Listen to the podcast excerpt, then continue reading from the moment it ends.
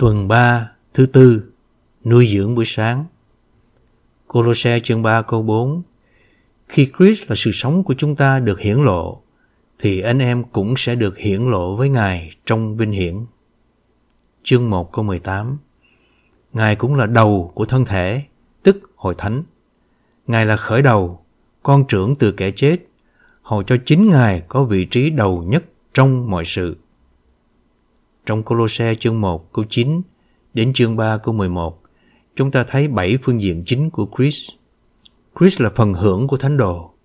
Ngài là đầu nhất trong cõi thọ tạo lẫn trong sự phục sinh. Ngài là huyền nhiệm về gia tể của Đức Chúa Trời. Ngài là huyền nhiệm của Đức Chúa Trời. Ngài là thể của tất cả các bóng. Ngài là sự sống của thánh đồ và Ngài là thành phần cấu tạo của người mới.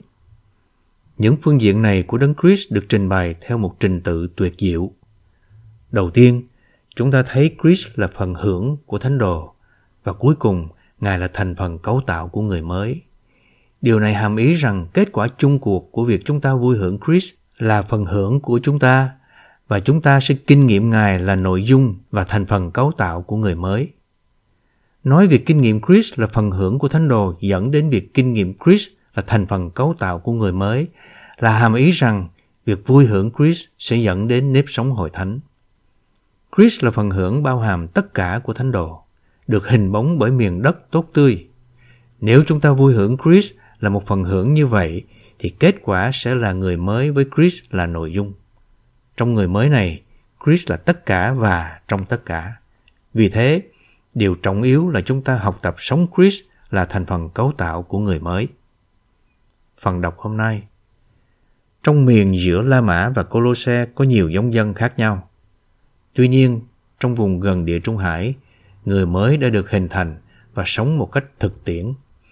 Dù việc đi lại không thuận lợi, nhưng sự giao thông giữa các hội thánh thật thường xuyên. Đây là một bài học cho chúng ta. Dù chúng ta hưởng tất cả những tiện nghi và phương tiện giao thông hiện đại, nhưng có thể giữa vòng các hội thánh ngày nay không có nhiều sự giao thông bằng thời Phaolô. Tôi chưa bao giờ viết bức thư có nhiều lời chào thăm cho những cá nhân như trong sách Colosse. Hãy nghĩ xem có bao nhiêu tên được đề cập trong chương 4 câu 7 đến 17. Phaolô cũng đề cập đến các anh em tại Laodice, hội thánh trong nhà Nympha và hội thánh ở Laodice. Tất cả những tên ấy cho thấy rằng nơi Phaolô có sự cảm biết, tức là có ý thức về người mới. Người mới đã sống trên đất cách thực tiễn này vốn được cấu tạo bởi những người theo văn hóa và địa vị xã hội là người Hy Lạp, Do Thái, người Cắt Bì, người không cắt bì, người mang rợ, người si the, nô lệ và người tự do. Tuy nhiên, thành phần cấu tạo thực tiễn của người mới là Chris và chỉ một mình Chris. Vì Chris là thành phần cấu tạo duy nhất của người mới, nên giữa vòng những tín đồ vốn là một phần của người mới này không được có sự khác biệt nào. Hơn nữa, giữa vòng các hội thánh không được có những sự khác biệt, chẳng hạn không được có sự khác biệt giữa hội thánh tại Laodice và hội thánh tại Colosse.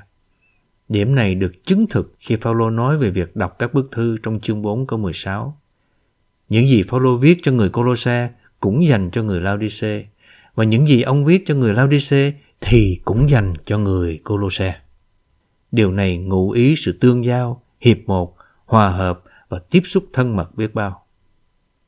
Trong chương 4 câu 7, Paulo nói, Tychicus là anh em yêu dấu, chấp sự trung tín và đồng nô trong Chúa sẽ cho anh em biết mọi điều về tôi.